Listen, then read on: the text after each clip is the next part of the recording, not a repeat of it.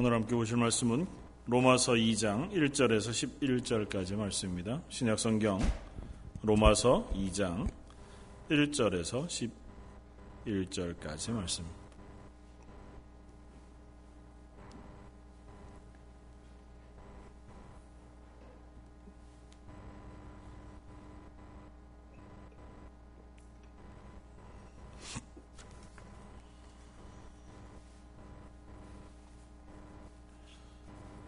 찾았으면 우리 한 목소리 같이 한번 읽겠습니다.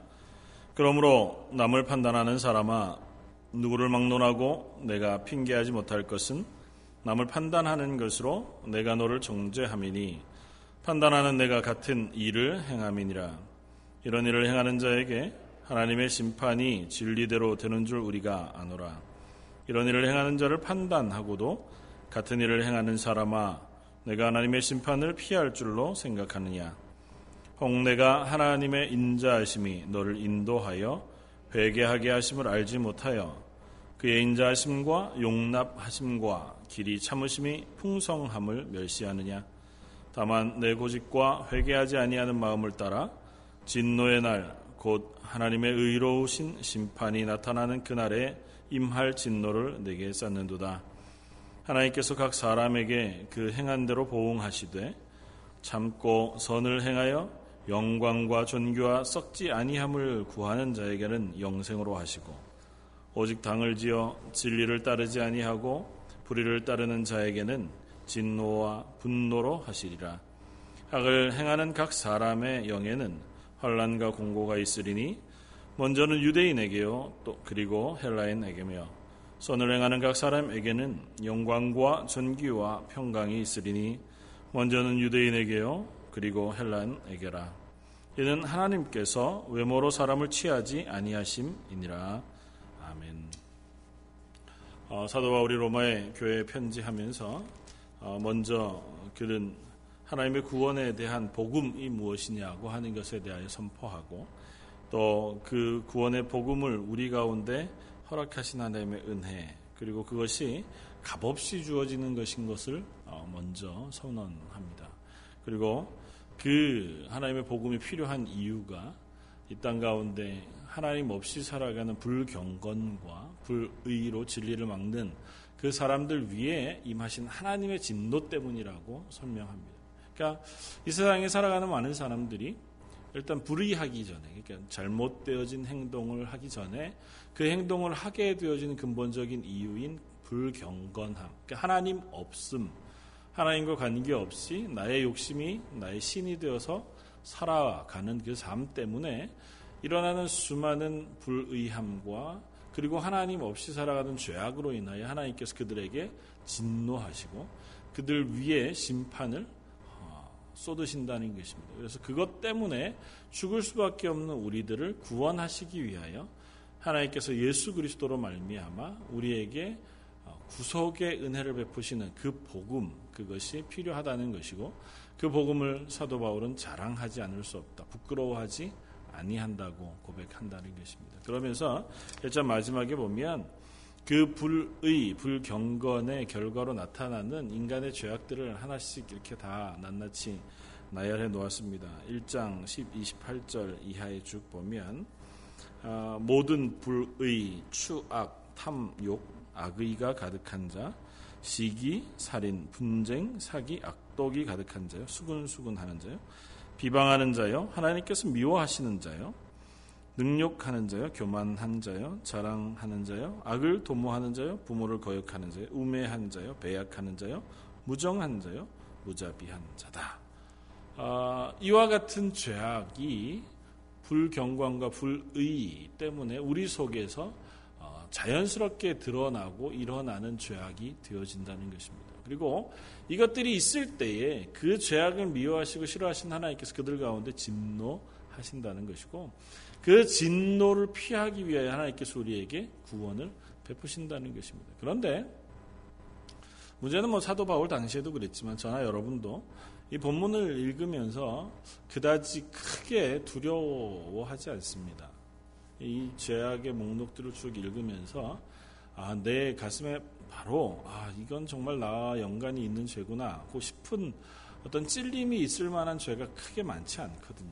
뭐 있긴 있어도 그냥 넘어갈 만한.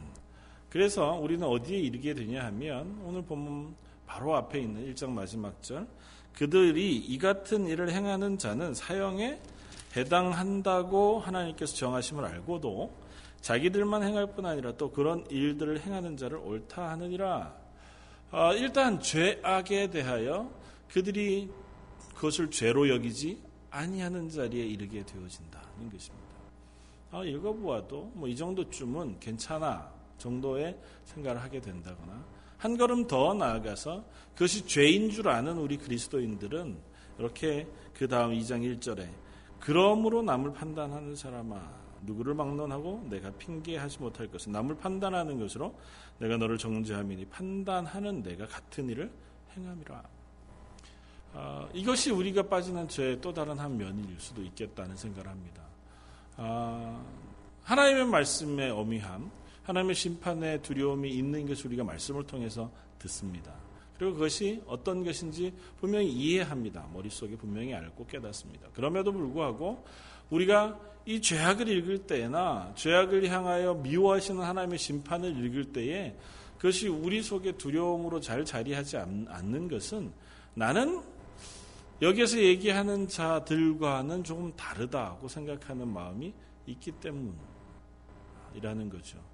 어, 살펴보아도 세상에 하나님의 심판 앞에 있는 나도 죄인이죠. 하나님 앞에 죄인입니다. 그러나 그래도 이 정도는 아닙니다가 우리 속에 있는 거죠. 나나치 살펴보아도 하나님 정말 미워하신다고 이 열거해 놓은 이 죄악들의 모습이 나한테 극명하게 드러나서 그것으로 나의 유익을 삼고 남들을 악하게 하거나 하나님 앞에 범죄하지는 않는 거죠. 어, 주일이면 주님 앞에 나와서 예배하고 또 하나님의 말씀을 읽기 위해서 애쓰고 가능한 한 사랑하려고 노력하는 삶을 내가 지금 현재는 살아가고 있다는 것 때문에 이 마음에서 이 부분에 하나님의 그 징계 선포를 조금은 어, 비껴 듣는다는 것입니다. 그러면서 또 다른 하나의 실패를 하고 있는 것은 맞아. 죄인들을 하나님 심판하시는 것은 당연한 거야. 라고 하는 자리에도 서게 될 수 있다는 것입니다. 오늘 우리가 이 본문을 생각하면서 아, 다시 한번 우리의 모습과 혹은 하나님의 말씀의 어미로움을 한번 생각해 볼 수 있기를 바랍니다. 하나님 분명히 말씀하십니다. 나는 죄를 미워한다. 그리고 그 죄악을 꼭 심판할 것이다. 하나님께서 그것들을 징계하실 것이며 하나님의 심판 앞에서 그 추하고 악한 것들을 낱낱이 드러내어 심판하실 것이다고 말씀하신다는 겁니다. 그럼에도 불구하고 우리가 그 심판의 어미로움이 미래의 일이라고 자주 생각한다는 거죠. 지금 현재 나에게 눈앞에 바로 그때그때마다 이루어지는 심판이 아니기 때문에 조금은 나의 죄에 대해서 너그럽기도 하고 나의 삶에 대해서 조금은 어, 양해 가능한 범위 속에서 이해하는 부분들도 많이 있다는 거죠.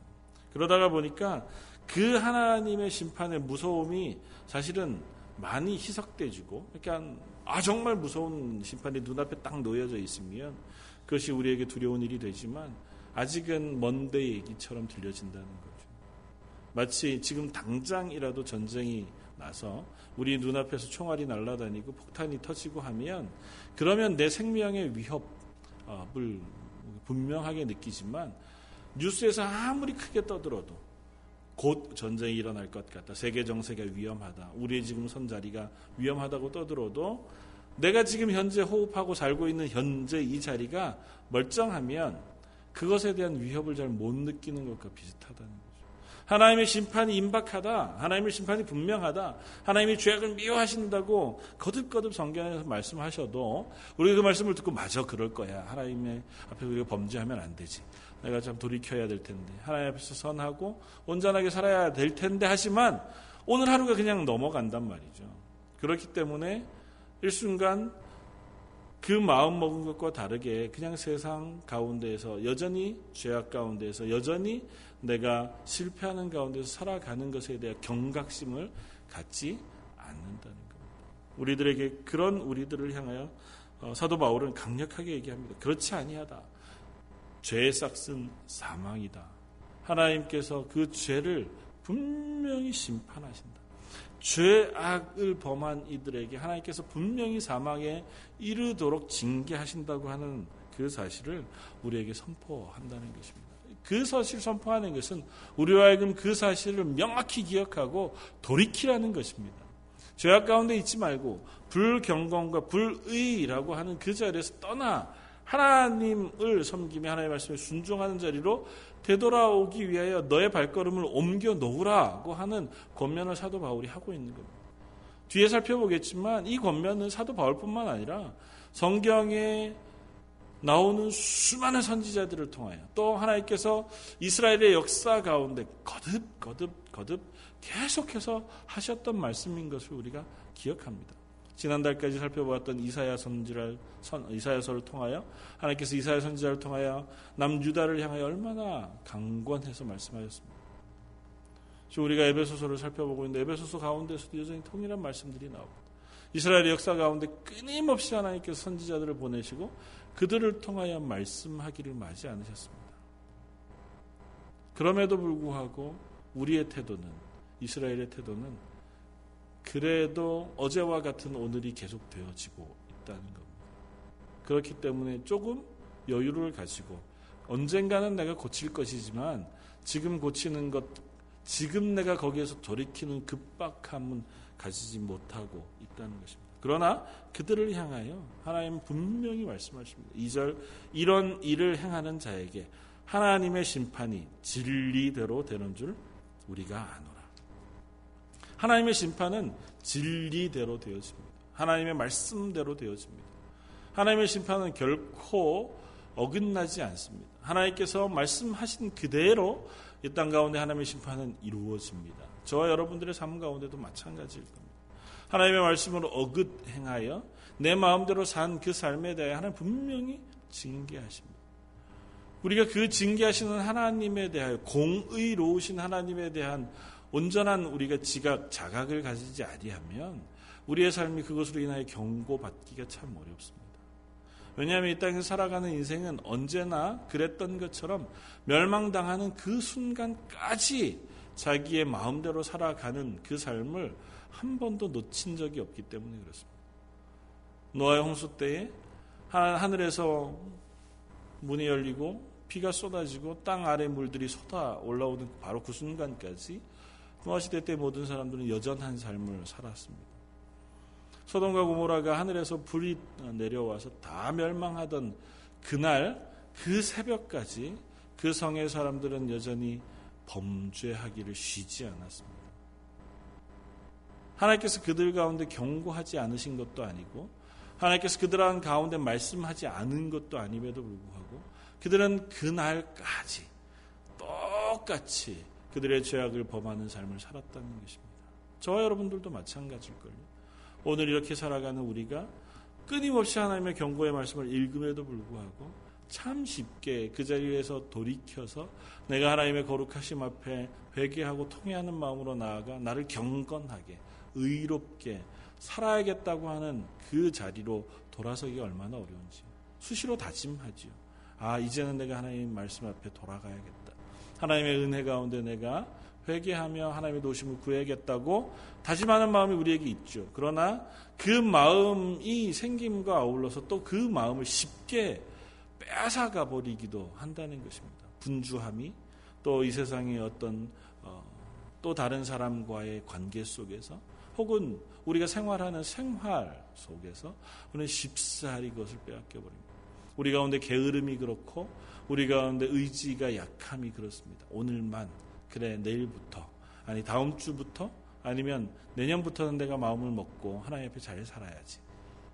뭐 이게 다이어트 하는 것도 아닌데 얼마나 쉽게 우리가 하나님 앞에서 죄악을 떠나는 것조차 그런 의지의 연약함으로 인하여 실패하기를 쉽게 하는지요? 저나 여러분들이 동일한 자리에 서는 것이 니다 그럴 때마다 우리가 말씀 앞으로 돌아가야 합니다. 말씀이 하고 있는 바가 무엇이냐. 하나님께서 그들을 진리대로 심판하신다고 말씀하신다. 진리는 분명합니다. 하나님은 죄악을 미워하신다는 겁니다. 그 죄악을 하나님은 극 도로 싫어하신다는 것입니다.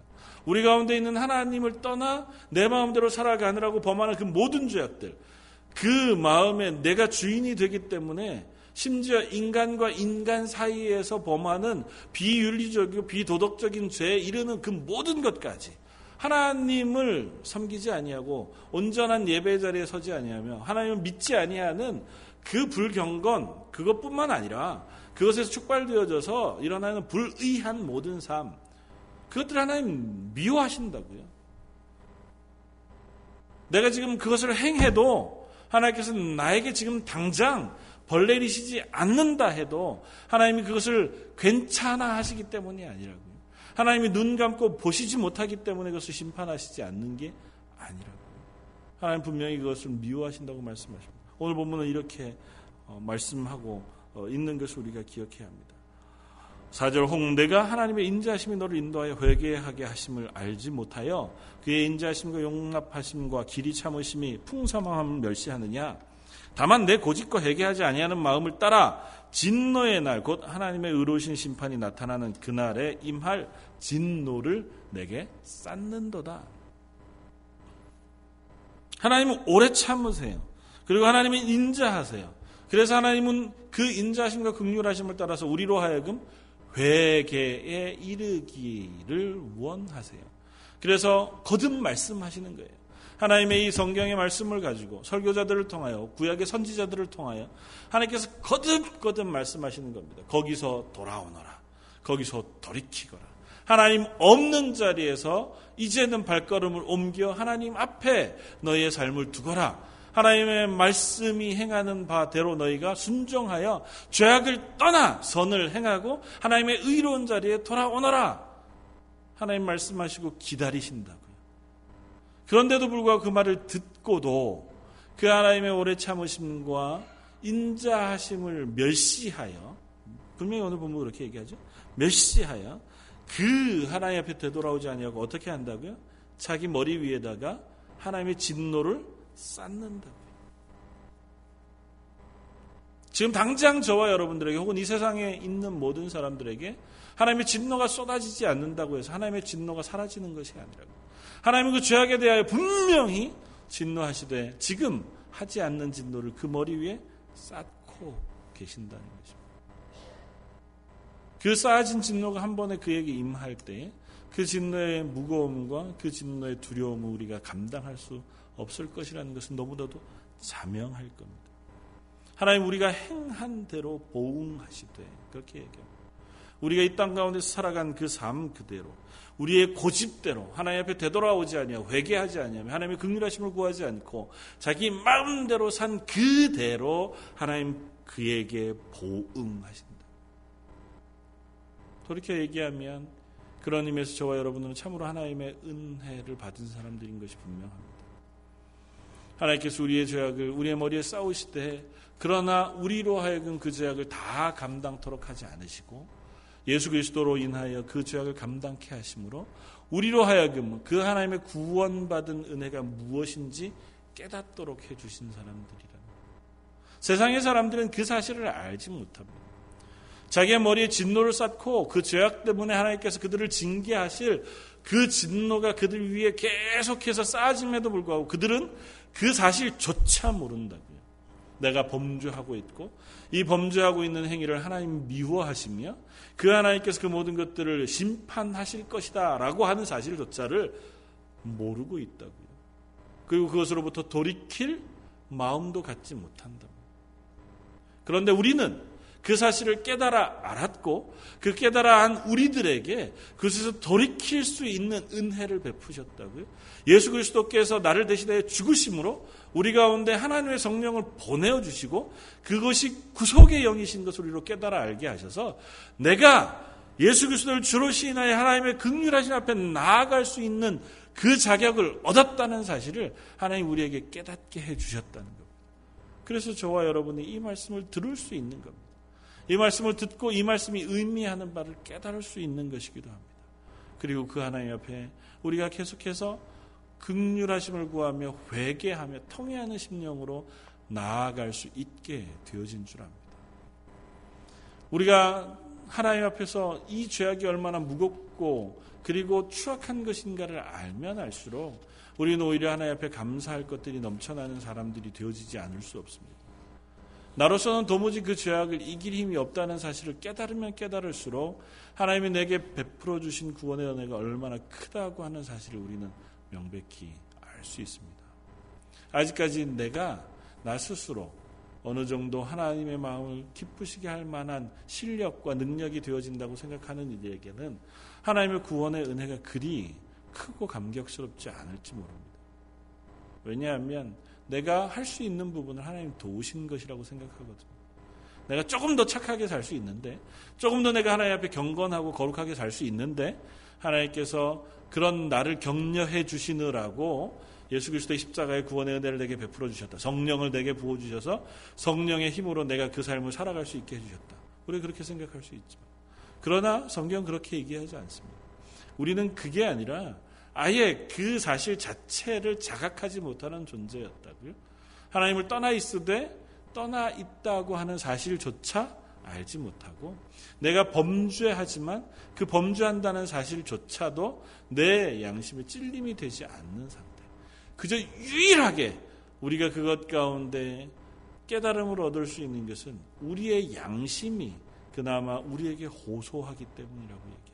오늘 보면 뒤에 보면 이방인들에게 율법 없는 이들에게 하나님께서 양심이 그 증거가 되고 율법이 되어진다는 얘기를 합니다. 14절 율법 없는 이방인이 본성으로 율법의 일을 행할 때에는 이 사람은 율법이 없어도 자기가 자기에게 율법이 되나니 이런 이들은 그 양심이 증거가 되어 그 사람들이 서로 혹은 고발하며 혹은 변명하여 그 마음에 새긴 율법의 행위를 나타내느니라. 이것까지가 한계예요. 이 사람들, 그러니까 하나님의 말씀과 성령의 은혜가 우리 속에 깨달아져 들어와 우리로 하여금 이 사실을 깨달아 알지 못한 사람들에게는 여기까지가 한계입니다. 양심이 호소하는 바를 따라 양심에 따라 죄악을 떠나고 선한 일을 행하려고 하는 정도의 삶.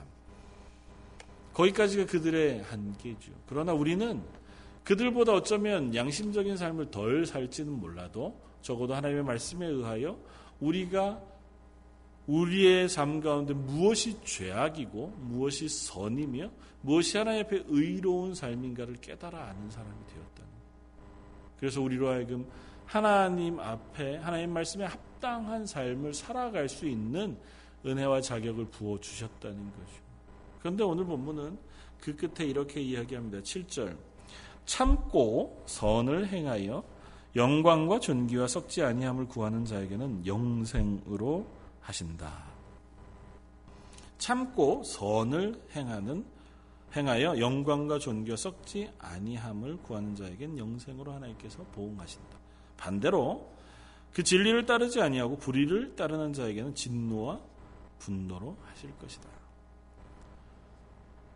어, 사도 바울은 사실은 로마서 1장에서 선언했던 이야기는 의인은 없나니 하나도 없고 오직 의인은 믿음으로 말미암아 살 것이라고 하는 선언을 합니다. 그러니까 우리가 우리의 행위로는 도무지 하나님 앞에 구원을 얻을 만한 의로운 사람이 되어질 수 있는 존재가 하나도 없다. 그래서 오로지 하나님께서 우리에게 베풀어 두신 예수 그리스도를 통한 구원의 은혜 그것을 믿는 믿음으로만 하나님의 구원의 자녀가 되고 하나님 앞에 의로운 사람이 되어진다고 선언했습니다. 근데 오늘 본문은 어쩌면 그것과 좀 반대되는 설명을 하고 있는 것 같아요. 각 사람이 행한 대로 보응하시되 참고 그가 선을 행하면 하나님께서 그에게 영생으로 그 위에 부으시겠다는 것입니다. 그러니까 구원 얻는 것이 그냥 쉽게 딱 이렇게 표현해서 얘기하면 구원 얻는 것은 네가 행한 행위가 하나님 앞에 선을 행하면 하나님께서 너에게 영생을 베풀어 주실 것이고 그렇지 않는 자에게는 진노를 그 위에 부으실 것이라는 겁니다. 앞에서의 말씀과 좀 반대죠. 앞에서는 행위가 아니라 믿는 믿음으로. 어, 오늘 본문에서는 왜 행위를 따라서 이 이야기를 하고 있을까요? 사도 바울은 그 앞에 진술을 보충해서 설명하는 것입니다. 이런 거죠. 우리가 그냥 사는 삶 속에서 선한 행위를 하는 것을 하나님 기뻐하신다는 것이 아닙니다. 우리의 믿음은 필연적으로 우리의 행동을 통해서 드러나게 되어져 있다는 것입니다. 야고보 선지자, 야고보 사도가 야고보서에서 말하고 있는 것과 여기에서 말하고 있는 것과 조금도 다르지 않습니다. 너가 믿음이 있다고 말은 하지만 너의 행위를 통하여 내 믿음을 증거해 보이라고 야고보 사도가 그의 편지를 통해서 이야기합니다. 마찬가지입니다. 오늘 사도 바울이 우리가 오직 믿음으로 구원을 얻는 의롭다 하심을 얻는 하나님의 사람이 되어진다고 선언하지만 그 믿음은 너의 행위를 통하여 증거가 되어질 것이라는 것. 너의 삶이 믿음 있음을 증거하는 삶, 그 삶을 살아야 할 것이라는 겁니다. 그러니까 삶의 목적이 아니고 너의 삶 속에 그 믿음이 있느냐를 확인하고자 하는 겁니다. 우리는 서로를 속입니다. 심지어는 스스로를 속이죠. 그리고 하나님도 속일 수 있다고 생각합니다. 나는 하나님 앞에서 내가 믿음으로 구원을 얻습니다. 그래서 내 믿음을 하나님 앞에서 온전한 것인 것처럼 스스로를 속입니다. 뭐 나의 종교적인 열심, 아니면 또 다른 어떤 신비로운 체험, 아니면 나의 무슨 어, 고백, 뭐 이런 것들을 가지고 아 나는 믿음이 있는 사람이야라고 스스로를 속이죠. 그런데 그 믿음이 하나도 그의 삶 속에서 드러나지 않는다면 과연 그 믿음이 하나님 앞에서 실제이겠느냐고 하는 것을 사도 바울이 어쩌면 질문하고 있는 겁니다. 그렇지 않습니다. 그럴 수 없습니다.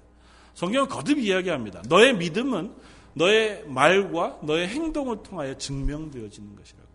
우리의 삶은 필연적으로 우리의 믿음의 결과가 우리의 행동으로 드러나는 삶을 살아가는 존재들이라는 것입니다.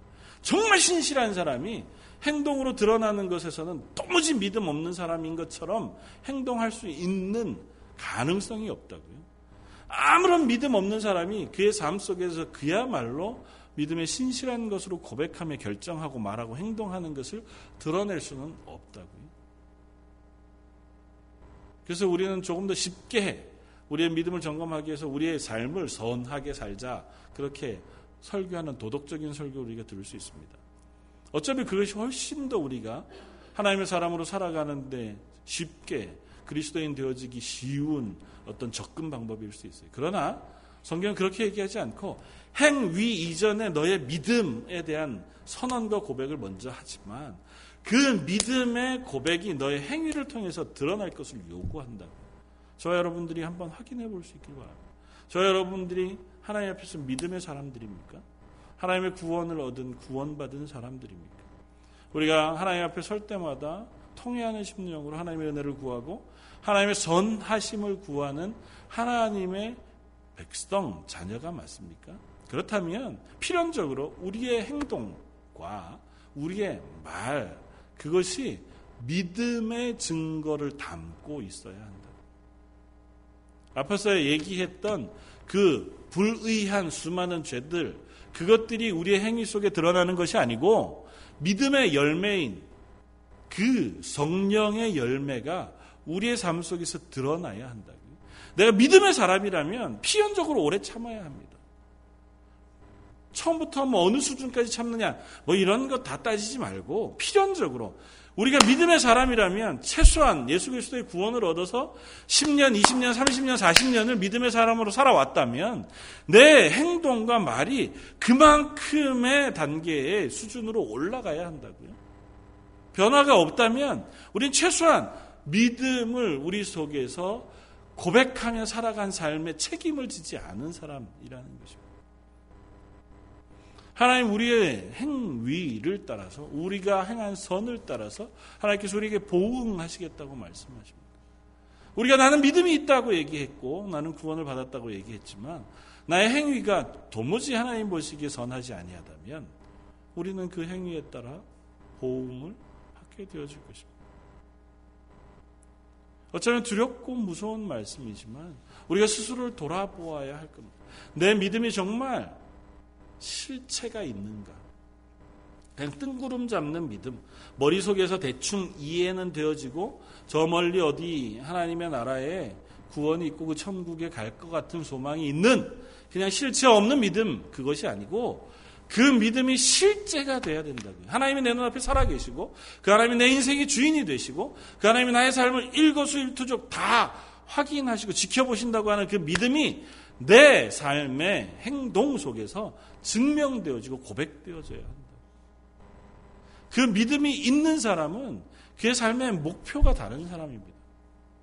하나님이 살아계시다는 사실을 믿고 그 하나님이 내게 복 주시는 분이신 것을 믿는 그 믿음이 있는 사람은 그의 현재의 삶에서 삶의 목표와 삶의 방법이 다른 사람이 되어질 수밖에 없다고요. 히브리서 11장이 얘기하는 것이 분명히 그거잖아요.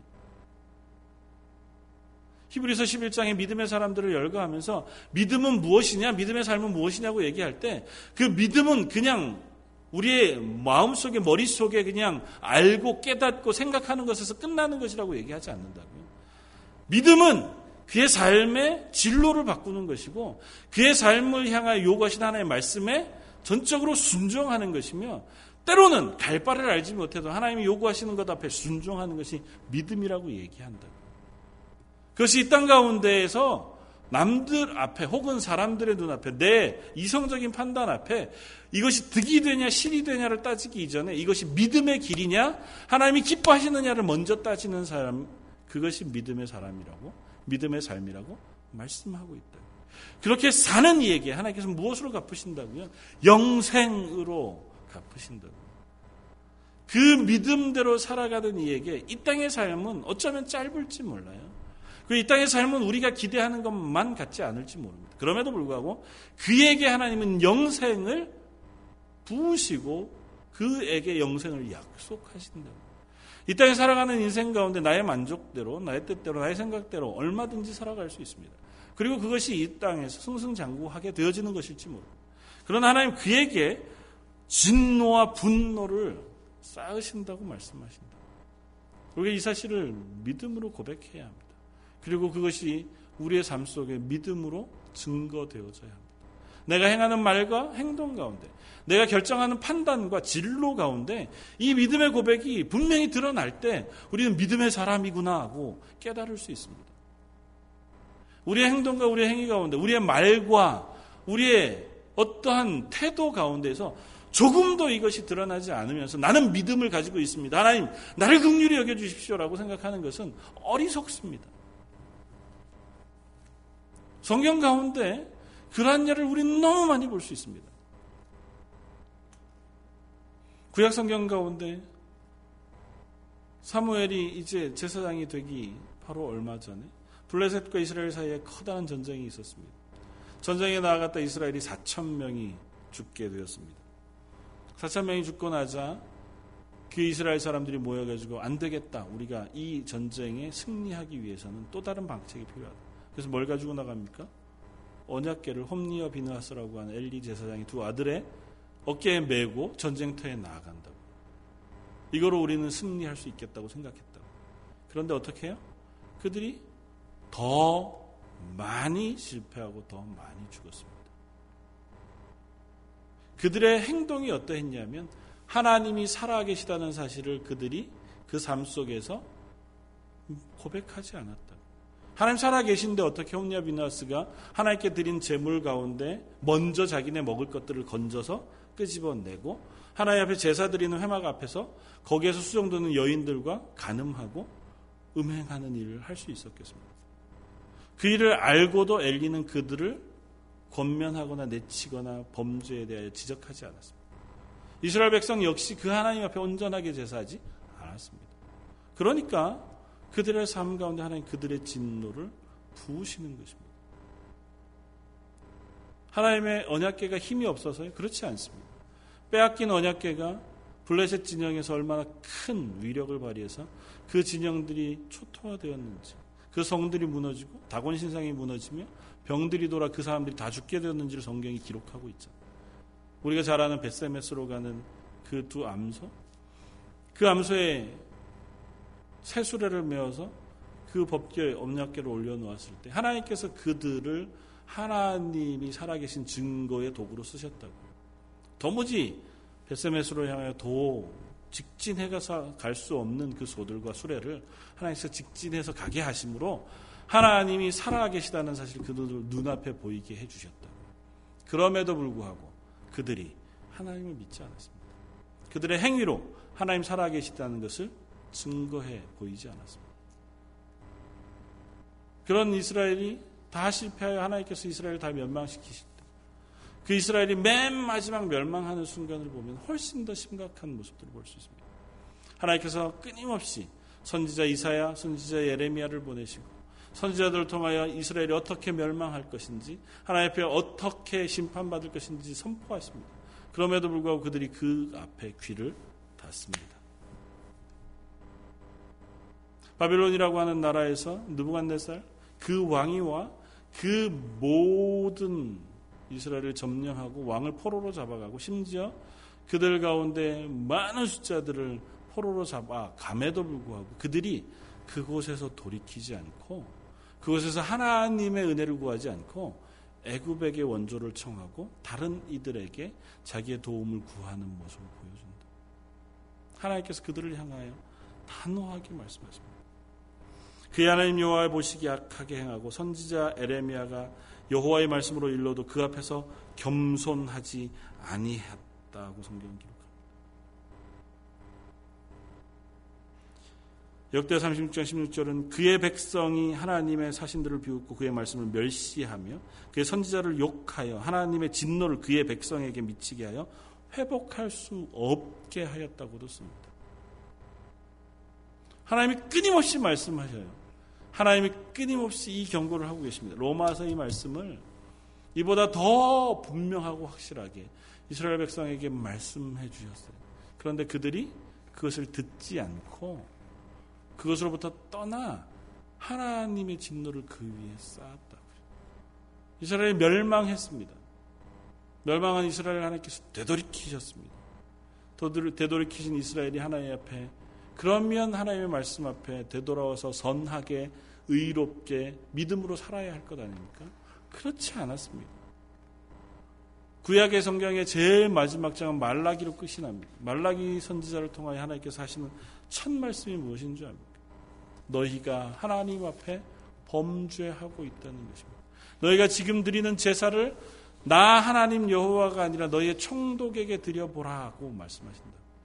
그러면서 하나님께서 그 말라기서를 통하여 하나님께서 선언하시는 것이 있습니다. 누가 저들이 나에게 제사하는 걸 막게 하기 위하여 하나님 앞에서 그들을 막아설 사람이 있었으면 좋겠다. 이제는 고만 저들로 하여금 하나님 앞에서 예배하지 못하도록 막아설 수 있는 사람이 있었으면 좋겠다.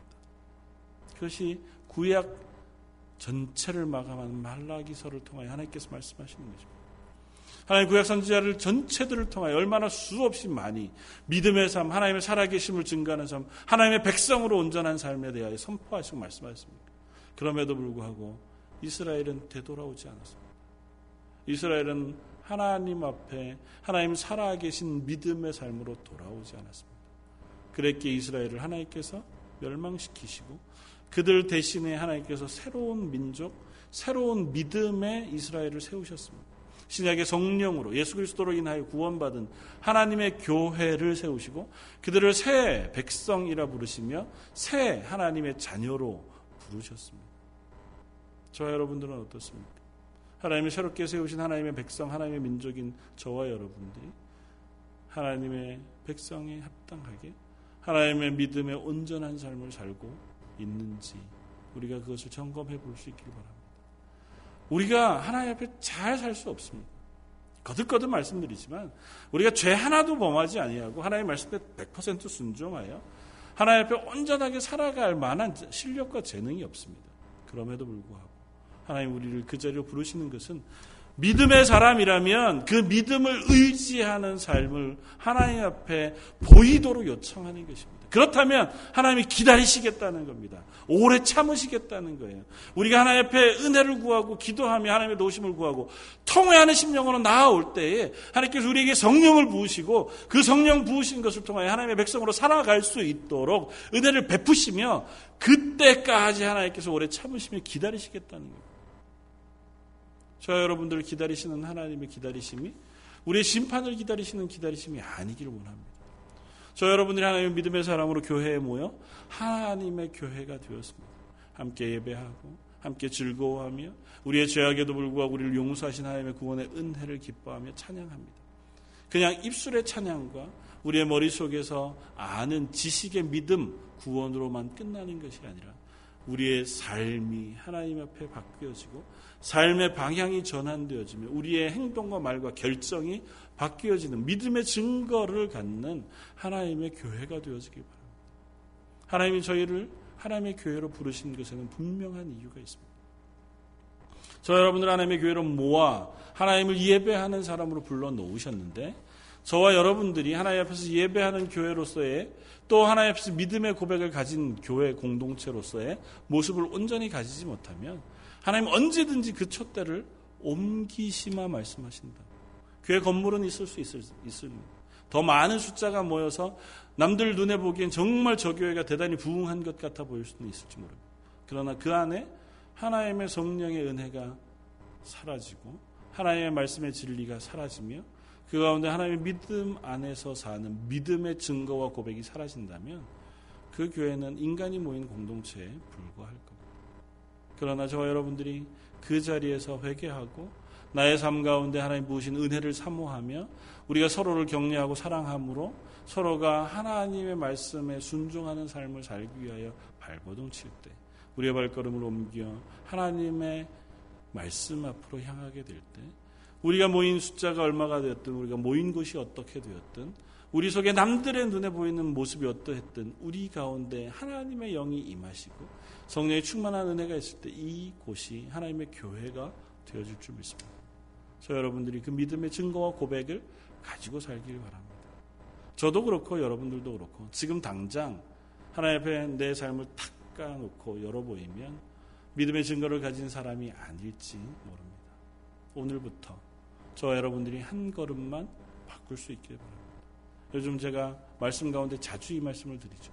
한 발자국만 하나님께로 향하여 돌리는 그것이 처음이고 시작입니다. 저와 여러분들이 그런 노력을 시작할 때 우리의 믿음이 우리의 삶을 통하여 증거되어지는 줄 믿습니다. 내 믿음이 내 삶으로 증거될 수 없다면 우리는 내 믿음을 처음부터 다시 점검해야 됩니다. 저 여러분들의 삶과 저와 여러분들의 고백과 저와 여러분들의 믿음이 하나님 옆에서 하나님의 은혜 가운데 확인되어지고 그것으로 인하여 기뻐하며 또 그것으로 인해 하나님의 나라에 담대한 소망을 갖는 저희 런던 제일장로교회가 되길 주님의 이름으로 부탁을 드립니다. 한번 같이 기도하겠습니다. 하나님은 사람을 외모로 취하지 아니하시고 우리 중심을 보셔서 우리가 믿음으로 고백한 믿음의 고백대로 선을 행하며 우리의 삶의 방향을 바꿀 때에 우리를 향하여 기뻐하시고 즐거워하시며 하나님의 은혜를 부으시는 하나님인 줄 믿습니다. 아버지 하나님 저희가 그 하나님을 향하여 저희의 낯을 돌리게 하여 주옵소서. 저희가 우리의 기쁨과 우리의 즐거움, 내 필요를 따라서 내 삶을 따라서 내 마음대로 사는 그 행위와 삶, 그 곳에서 내 믿음을 실제가 되게 하는 믿음의 고백으로 또 그를 위하여 하나님 앞에 통회하며 하나님의 은혜를 구하는 그 기도의 자리로 우리의 발걸음을 향하여 바꾸는 저희 런던 제일장로교회가 되게 하여 주옵소서. 한 사람으로 인하여 시작되어진 믿음의 고백이 두 사람으로 또 한 가정으로 또 한 목장으로 전체 교회로 이 땅 런던과 온 세계를 향하여 확장되어져 가는 믿음의 고백이 되게 하여 주옵소서. 하나님 믿음의 고백이 필요한 단 한 사람을 쓰시는 줄 믿습니다. 여기에 모인 하나님의 사람들이 그 단 한 사람으로 믿음의 고백 가운데 서는 저희 런던 제일장로 교회가 되게 하여 주옵소서. 모든 말씀 예수님 이름으로 기도드립니다. 아멘.